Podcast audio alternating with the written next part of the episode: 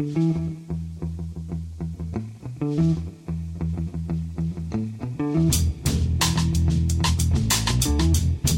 and welcome to the Price of Football, the pod that follows the money behind the beautiful game and unwittingly starts arguments amongst Luton Town fans. I'm Kevin Day, and he's Kieran Maguire, football finance expert at Liverpool University. Uh, he's in a different place to me, don't worry. He's socially distancing himself, mainly from Luton fans at the moment. And, we didn't mean to do that. It was just a very innocent interview, which was, um, uh, well, it got picked up and went all over the place, but yeah. Gary was Gary was very honest and uh, passionate about his involvement with the club, and, and fair play to him. I think uh, those people that perhaps just looked at the headlines and didn't didn't have a full listen, uh, perhaps might have mis- misconstrued some of his comments. Yeah, well, see, as your mum would say, what it needed was a proper interviewer, Kieran. Absolutely. Really. You let the you let the you let the monkey start running the barrel organ, then all sorts of things could happen. Uh, now, coming up, Kieran um, has raised his profile yet again with some very good research into the value of Premier League clubs. Uh, we're starting a bit late because I was only third in the queue behind various other media organisations. Apparently, Sky get in before Price of Football. There you go. Um, UEFA are getting edgy, and the first club to lay players off due to the virus. But first, Kieran, remember Brexit? Oh, eh? just about, just oh, about. Those, those, those were the days, weren't they? Happy, carefree times when that's all we had to worry about was a country being economically ruined. uh, but um, but we had some discussion shortly before this all kicked off about what would happen uh, post Brexit uh, transfer wise with foreign players. Um, and we got some more details now, haven't we? Yes. Um, yesterday, the Football Association published its uh, its annual report. Um, and as it contained numbers, I, I, was sort of diving into a spreadsheet, but then, then I started to look at the small print as well, and um, it, it did make reference to to Brexit there. But what we've also seen coming out is um, effectively EU countries are going to be treated identically to non-EU countries when it comes to the recruitment of players. So this means that um, if if somebody wants to play football in England, he's going to be assessed on four criteria. So so first of all, it's the number of caps that he's won. Um, in, in, and that's sort of a sliding scale uh, in terms of yeah the number of caps over the last sort of uh, year or two. Um, secondly, the the FIFA World Ranking of of his team, which I, I always found myself to be a, a, bit of a weird one because you, I, I remember I used to go and watch uh, Liverpool occasionally because you know working there, and uh, when Jari Litmanen used to play for them, and he was absolutely fantastic player, but he played for Finland, whose FIFA ranking was never too good, so he would he would therefore struggle. So it's not the player, it's the country which is taken into consideration. Um, then the transfer fee, the bigger the fee, the more likely you are to be recruited, and finally the, the wage of the player um, relative to other players in, in that particular division. So, what this will result in is that the the big clubs, you know, the, the clubs that can afford the big wages and the big transfer fees, they will now be able to recruit players from the EU and outside of the EU. And I don't think it will impact upon them. But if we take a look at our clubs, you know, Brighton Palace, you know, the clubs of that that stature, they're going to find it that much more difficult because getting the enough points because it is is a sort of a it's, it's a complicated it involves spreadsheets so I'm happy but it's it's a complicated um, nature of whether or not somebody qualifies to play in in England. There's there's a couple of issues there, um, and I'll pause only to say that Jari and I saw him take Palace apart once in a League Cup game. It was a personal masterclass. Uh, we had Aki Riihilahti, He wasn't quite as good a Finnish player, but yeah, it was it was like the, the number of caps one first of all is interesting because you know, Wilfried Zaha, for example, say he were he were Belgian, it, it's easier uh, to get caps for the Ivory Coast than it is for France. So you can have a player who's arguably not as good as another player, but has got a lot of caps for Malta or a smaller country.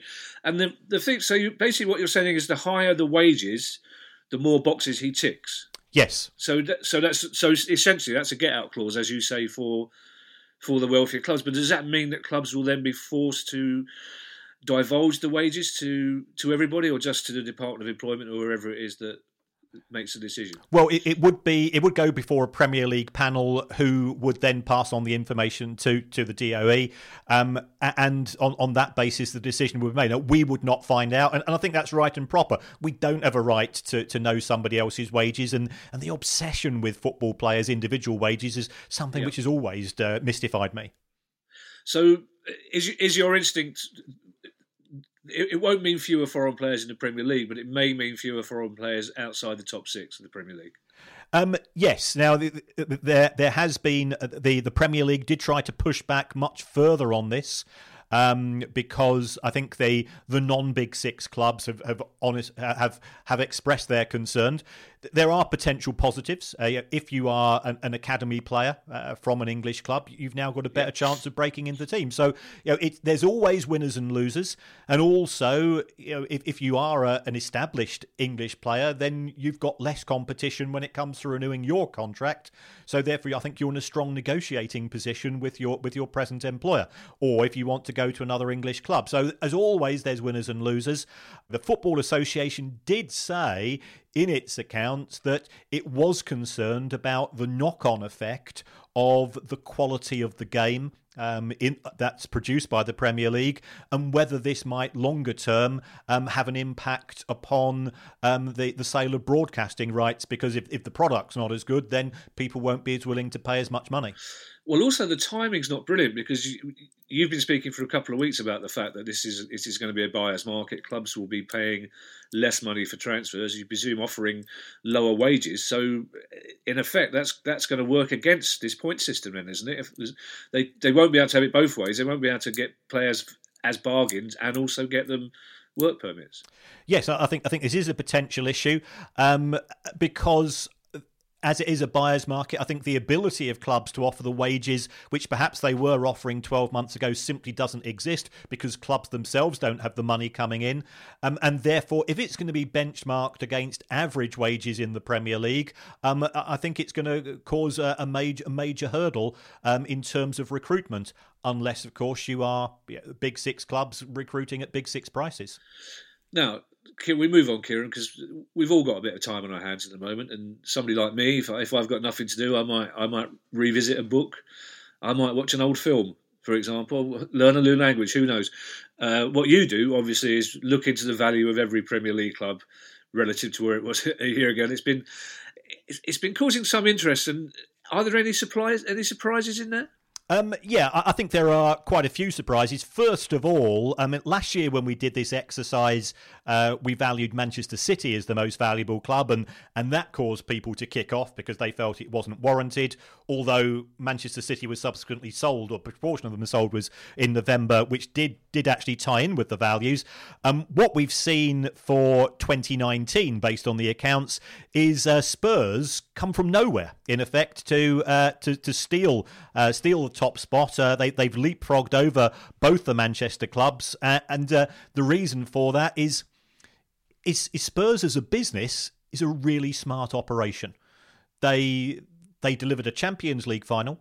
They delivered a top four finish and all of the prize money and the rewards that go along with that on on a wage budget that was you know, 100 to 150 million pounds less than that of the, the two Manchester clubs and Liverpool. So we should stress these this, these are all based on tangible comparative facts that you've researched. This, this is not your instinct. This is this is actual figures that prove that Tottenham is arguably then the wealthiest club in the, in the Premier League. That's right. I, I use something called the uh, the Markham multivariate model, which is a book I, I encourage you to read if you've not read it already. Uh, what did I say earlier about rereading old favourites? I, uh, I, shall get my well thumbed copy. I've already forgotten what it's called. Carry on. right. Well, well, this this model it, it looks at how many tickets you sell as a proportion of uh, capacity because that shows how popular you are. How good are you at controlling wages? Are you generating profits? Do you have a strong balance sheet? You know, all, all the all the really dull stuff that gets me very giggity um, in terms of, um, of, of excitement. So, so I, I, plug those all into the exactly the same model because that I, I don't want any bias in this. Um, and uh, yeah, uh, Spurs came out top. Um, they they are a very smart organisation uh, in terms of keeping the wage bill low. They are they were the most profitable club in the Premier League last season. So I think that was one surprise. I think the other one was the success of Wolverhampton Wanderers. Yeah, they were bought by Fosun um, two or three years ago. I think it was 2016 um, for around about 40 million pounds. I've I've valued them at 10 times that figure because they come in they come into the Premier League. They've been a breath of fresh air. A seventh place finish, and uh, you know, Premier League prize money is allocated on the basis of how often are you on the telly and where do you finish in the table. So they, they've punched above their weight, um, and I'm sure the owners will be delighted to uh, to have uh, had such a successful club both on and off the pitch. Uh, this may be a difficult question to answer, actually, before I get on to something more specific. But when it comes to Wolves, could you argue then that playing attractive football has tangibly added to the value of, of that football club. Yes, it has in the sense that um, if we're looking at the income generated by a club, that's split into match day, commercial, and broadcasting. Now we know that practically every club in the in the Premier League is selling out, so you can't do anything with match day income. So if we then therefore look at the variables, you know, what, what's going to make a difference on a, on a week by week or month by month basis, Wolves playing attractive football means that they're attractive to broadcasters. And the way that it works is that you, you, effectively you give your first 10 matches to the Premier League for nothing under the, the general deal, but every match which is more than 10, you're picking up an extra you know, one to one and a half million pounds from the from the broadcasters. Now, no disrespect, if, if you look at the previous season, who came seventh? It was Burnley. But Burnley were only shown live on TV seven times. They got paid for ten, but they but they're only picked up by BT and Sky seven times. That's because the perception, I don't think the perception is the same as reality. Um, you know, Sean Dyche uh, is one of those managers who gets a reputation, I think, which counts against him. He, uh, if, you actually take a look at the way Burnley play football, it's uh, they play some pretty good stuff, and, and they've got the you know the new you know the, the lad McNeil who's come through this season who looks an absolute super player. Um, but that count, counted against Burnley finishing seventh. Uh, the Wolves style of football, which is a delight to watch, um, means that, that the broadcasters are more likely to pick up on them. Yeah, well done there for pausing for thought and deciding that you want to keep Burnley fans happy because you got enough on your plate with Luton fans. Yeah, yeah, they, they, they, yeah. Let's all agree that Burnley play some rather attractive football or are capable of it. Um, any surprises in the in the bottom end of this financial league table? Um, well, Bournemouth came bottom at uh, just under 100 million. You know, I, appreciate they got a small ground and so on, um, but uh, that that didn't look great. That was that was a quite a big drop. Um, I, I, guess a couple of clubs who, uh, and I've already seen things in the Liverpool Echo, so I'm talking to them shortly after we finish this interview. Um, you are you are a tart, you know that. you are simply. I thought I was a Carry on. um, but the, the, value of Everton was uh, surprisingly low at around about 250 million. But the reason for that is that they, they they've been sort of caught by both sides. They can't increase income till they move to the new stadium. So therefore, they've got you know Goodison, which which I, is is great to visit from um, a history and heritage point of view. Yeah. But if you're six yeah. foot three, like I am, there's no way you can sit down because there's not enough room in the seats. Um, so it, it's it's a great place to visit. But Everton are a traditional working class club. And therefore, they price tickets accordingly. So they don't generate a lot of income under the new owner Farhad Moshiri, what Everton have done is that they've spent a fortune recruiting players, you know, you know Sigurdsson, Richarlison, and so on. They, they, you know, Theo Walcott. All of those players have come to Goodison, and they are being paid significant wages. So, so Everton lost over hundred million pounds last season, and if, and if, you're a business that's losing money, that's going to affect your value. So, so that was one, um, and I think West Ham was the other. You know, Karren Brady on her website says that the club are worth eight hundred million. Um, I, I, came in at a fraction of that, and and again, I think it's because they're, they're paying wages which are high. You, you, you can get a cheap season ticket at the London Stadium, so I think the fans were promised one thing and, and they've not quite delivered in terms of um, it's difficult to make a, lot of money out of the London Stadium if you're West Ham because ultimately they're tenants rather than owners. Yeah, somebody pointed out. I always refer to Goodison Park. In my my biggest compliment about a ground is I'll say it's a proper ground, proper ground. And Goodison Park, proper ground. Somebody pointed out to me recently that normally the grounds I say proper a bit ramshackle, a bit run down. You wouldn't necessarily want to go there as a tourist. So it's it, it is my biggest compliment. It doesn't necessarily mean a lot. you've just touched on something there, Kieran. Are you are you rattling a few cages here? I mean, are you if your if your valuation, which is being publicised as as we know, um, mainly by you, but if your public if it is being made well known, and it, it doesn't tally with, with what a club are publicly saying. You you could be. I'm not suggesting you don't walk down any dark alleys in the East End, but it, it's it, you are open for a little bit of criticism here, aren't you? If your if your version tallies, because you know it, it could affect potential buyers and investors, couldn't it? Um, I, I, think it's it's one model. Yeah, there are lots of others. Which, if, if I was involved in a deal, I'd be I'd be looking across a range of ways of, of valuing a football club. Yeah, the one that I use is sort of a you know a quick and dirty one, which which is still puts a lot of time into it, but. Uh... of course, you use a quick and dirty one. if I knew there was a quick and dirty option, that'd be the one I'd assume that you used. um, yeah, but yeah, if Mrs. Mrs. Mrs. Maguire's out again, isn't she? She is indeed. Yes. Yeah, I thought she might be walking the dog. um, so yeah, it, it's it's one method. Um, but it works at times. We we valued uh, Arsenal two years ago, um, and that worked out as being ninety nine point nine eight percent accurate when uh, wow. when Silent Stan bought out uh, uh, Usmanov. So it, it's it's it's uh, it doesn't work every time, but it's it's it's a good start point in, for, for negotiations. I, am fully aware that the, the, the, West Ham owners actually turned down 800 million for an offer for the club, and that, clearly that's probably ties in with Karren Brady's comments on the website. And I suspect at present they're they're crying into their whatever they they use to occupy themselves. Um, uh, as a result of of, of uh, rejecting that particular deal because I think they'd struggle to get those numbers for the club today. In your reluctance to avoid saying crying into their beer for some reason, you came up with something much more sinister.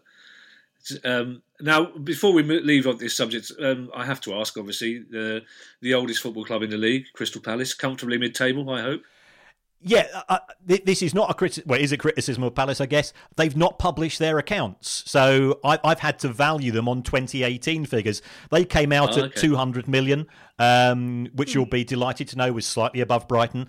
Um, of course. but you know, if if you could have a word with Mr. Parish and if he could forward me the accounts, um, I could do a proper valuation for them, um, and yeah, that that could push them higher up the table. They're the only club, along with Newcastle, who haven't published. I, I believe, and I don't know why, but I believe historically we, we are always late to publish our results. I don't know why. Um, I will have a word with Steve Parish, but probably not about that. Now, um, obviously, if you've had a busy a busy meal with the Premier League clubs, you like nothing better than a sorbet, Kieran, just to clear the palate afterwards. So you had a look at Brentford's accounts as well, didn't you? And I, I would guess that Brentford are a club on the up, aren't they? On on, on and off the pitch. Yeah, the Brentford model is is an intriguing one in that they recruit players using one of these Moneyball approaches. Their, their owner, Matthew Benham, um, he owns Smart Odds, the company, and he's huge into his data. So what happens with Brentford is that they lose money on a day-to-day basis. You know, the, the, the wage bill is is still higher than their income.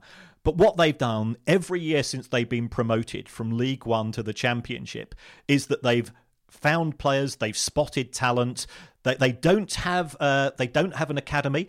What they do instead is that they they look at players who are being rejected by other clubs in London, and they say, "Come and play for us."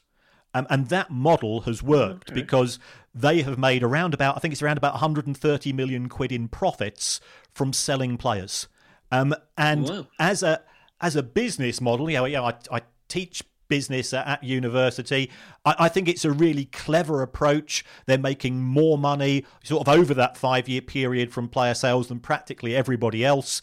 Um, and they do it because they believe in the data um, in terms of identifying particular characteristics, They always go for younger players, that which with a view to moving them on within a couple of years. Um, you know, Tarkowski went to, to Burnley, and he's you know he's established himself as a as a centre half. He's on you know on the you know England player. Um, they sold Neal Maupay to us for fifteen to twenty million, made a huge profit on that, and they are very very good at this particular uh, approach to football.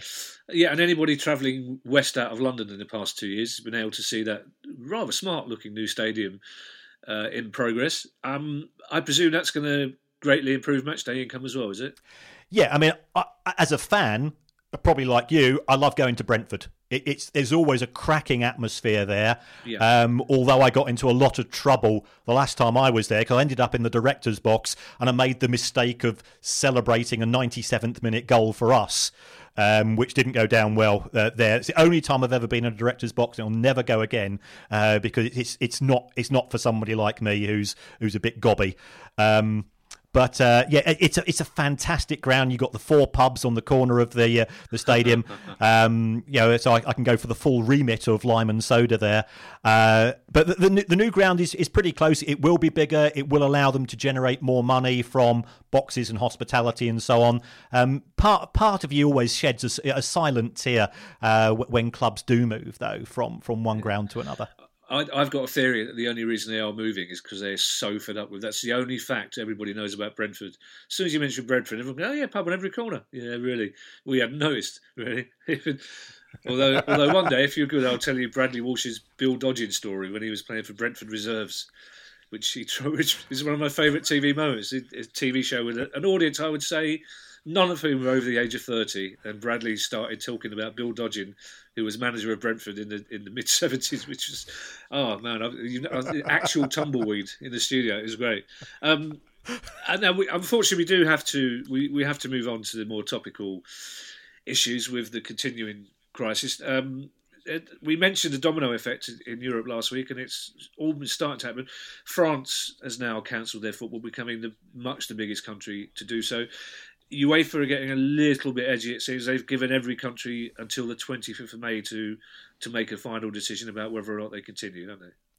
Yes, and, and I think if you if you look what's happening to England, you know, we're we're starting to be surrounded. You know, um, the Netherlands, Belgium, France, Scotland, football there has, has all been cancelled. I appreciate it's still going in potentially in the Premiership in Scotland, but but yeah. the lower leagues are being closed down. Um, certainly looking at the noises coming out of other countries. Uh, you know, President Macron said that. I don't want people gathering uh, uh, 22 guys on a pitch. I don't think it's right for health and safety.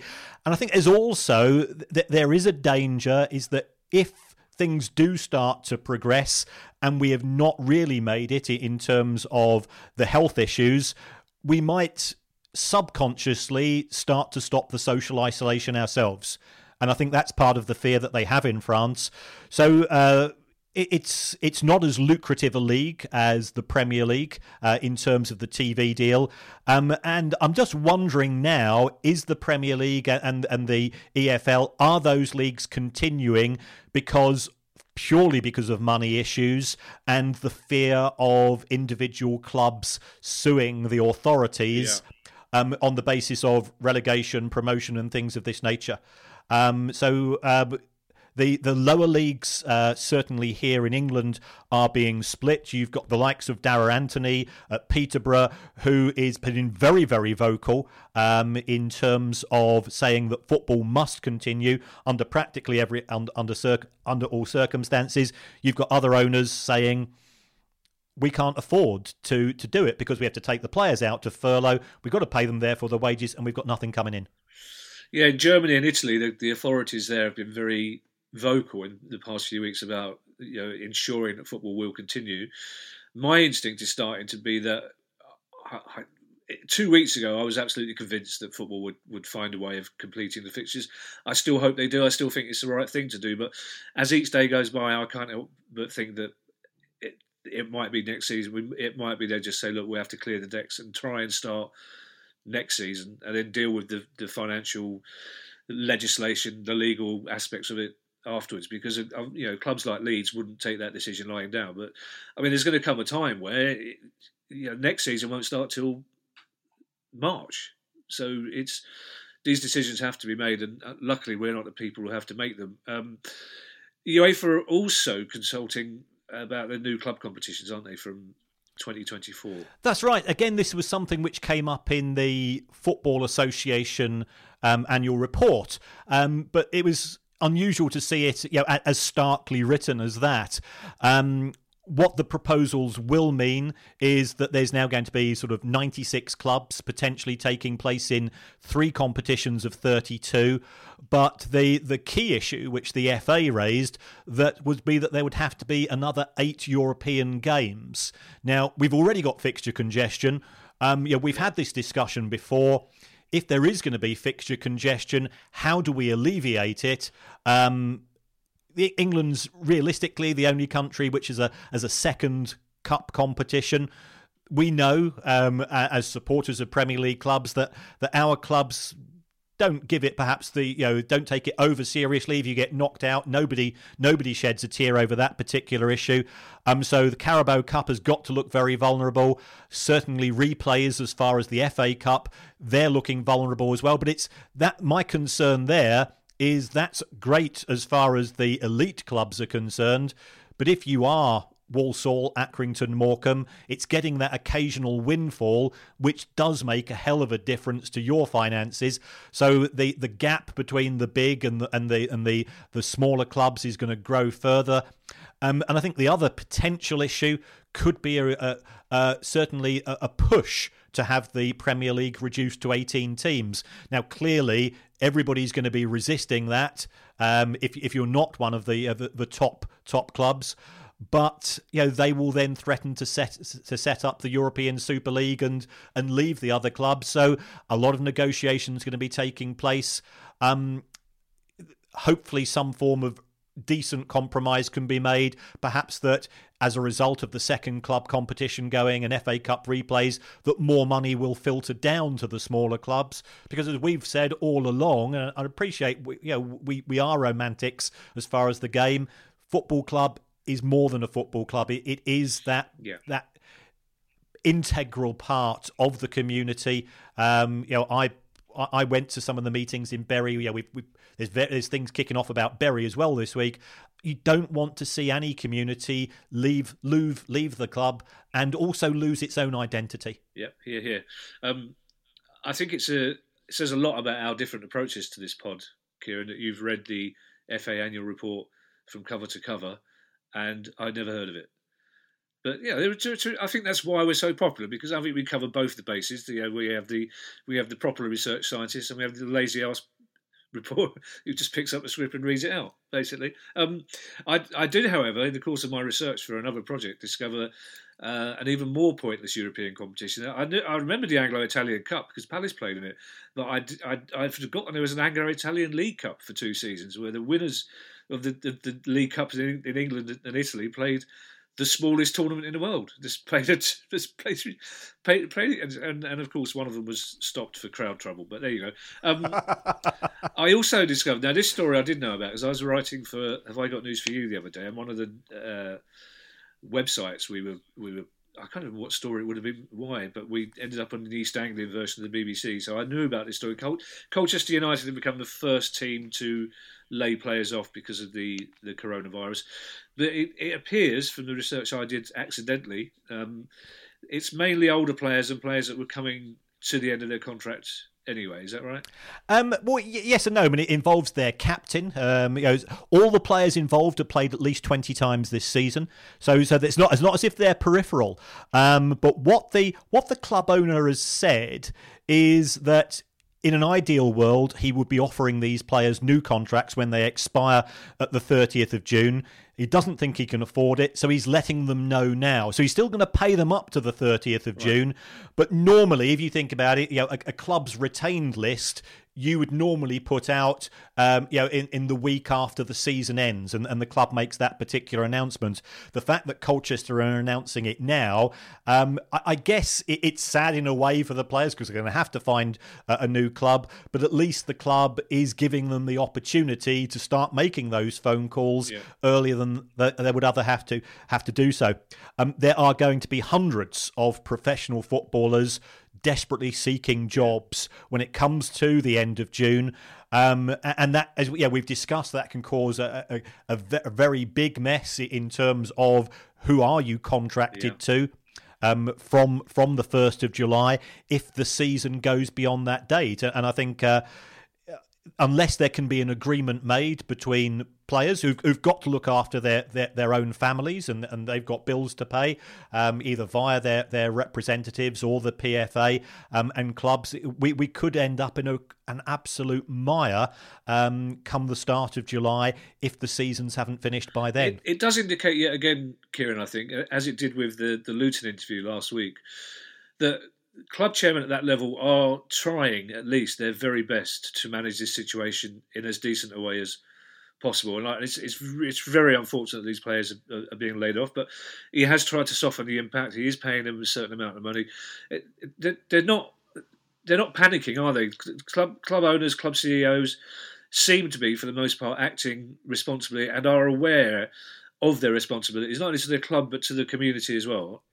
Yes, I, I, I, think what what we have seen in, in the vast majority of cases is that clubs have really stepped up in, in terms yeah. of uh, trying to keep fans as. Uh, as as in in the loop as they can expect to be. You know, it, ultimately it's it's a private conversation between owner and player, but I think that the clubs have been relatively honest. Some of the activities by by clubs in making facilities available to the NHS and other frontline services has has made me proud to be a football fan.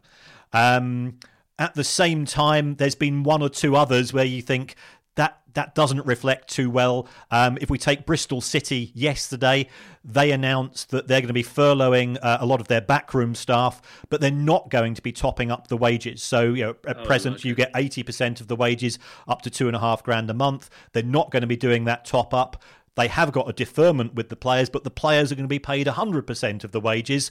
Now, oh, right. so so why is that? Well, it's because the players can be sold as commodities, and you know, with, with due respect to to Doris the tea lady, she can't, and and that that makes you feel slightly uneasy, especially when the, the owner of Bristol City Football Club, who has put a lot of money in historically, yeah. you know, is, is a billionaire who lives in the Channel Islands. Yeah, okay. I almost wish I hadn't asked that. Even even as, as I was saying, making that little impassioned speech on behalf of club owners, I could see the glint in your eye that you were going to contradict me. But that's, that's fine. That's how it works. Um, also, when you're talking about football and being proud of football, I think that there isn't a single club where the fans, in their numbers, haven't stepped up. The the imaginative ways that football fans are using to raise money for their local communities and sometimes for their club, that's really made me proud to be a, a football fan. And, and uh, you know, uh, umpteen different palace groups are raising money in in different ways, whether it's through auctions, charity walk. Mark Bright did a sponsored silence the other day, which killed him. It's it's seriously generally I could do that fine. You but um, so eh, people are really really doing good things, and that's what's made me proud to be. I've always been proud to be a football fan. We both have. But we've always acknowledged that there are elements in football, as there are in every society, that aren't brilliant. But I think I think football fans have been wonderful in this crisis, and I'm proud to be one of them. Yeah, yeah, and I think we've we've also had this discussion.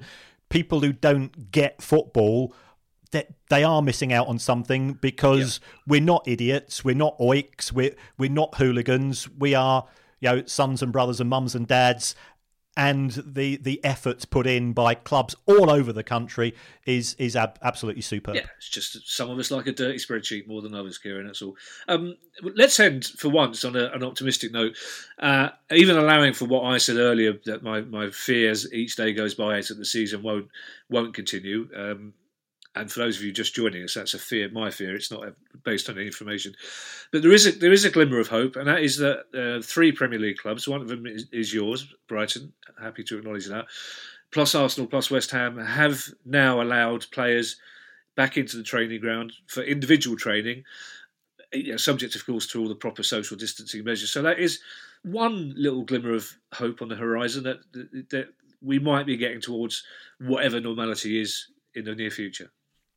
That, that's right, and uh, you know clearly individual clubs have made decisions. They're in daily communication with players, but uh, training by yourself, you know, working out, doing exercises, it isn't the same as uh, operating w- within a unit.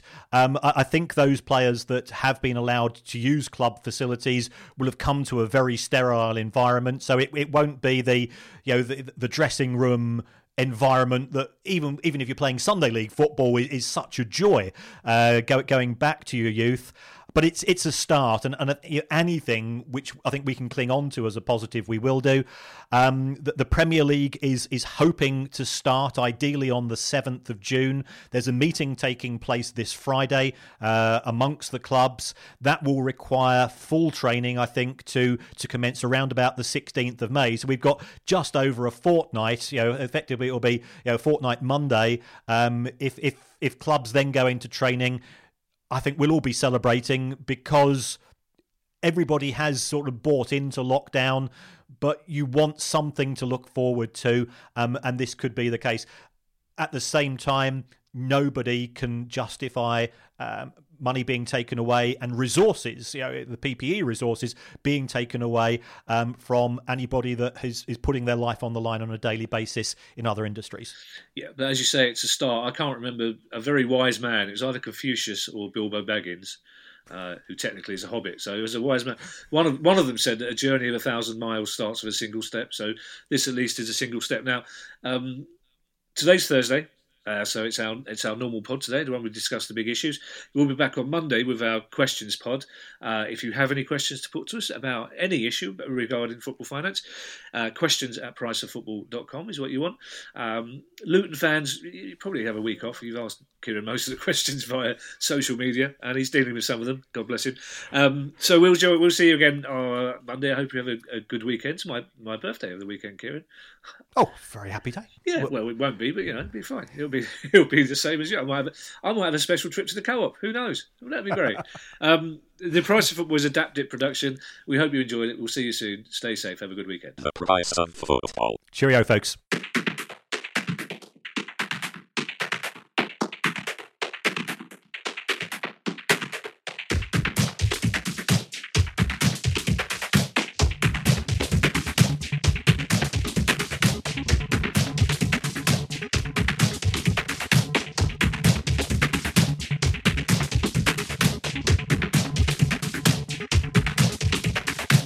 Price of football.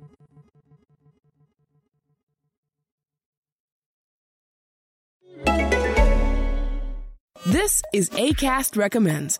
Every week we pick one of our favorite shows, and this is one we think you're gonna love. This is Creepy, a collection of the most famous and disturbing stories and urban legends from the deepest, darkest corners of the web. Hosted by creator Jon Grilz and a cast of creepy narrators. New stories added every Sunday. Listener discretion is advised. Listen free on your favorite podcatcher or find us at bloodydisgusting.com slash podcasts. ACAST is home to the biggest podcasts from the U.S. and around the world. Subscribe to this show and hundreds more now via ACAST or wherever you get your podcasts.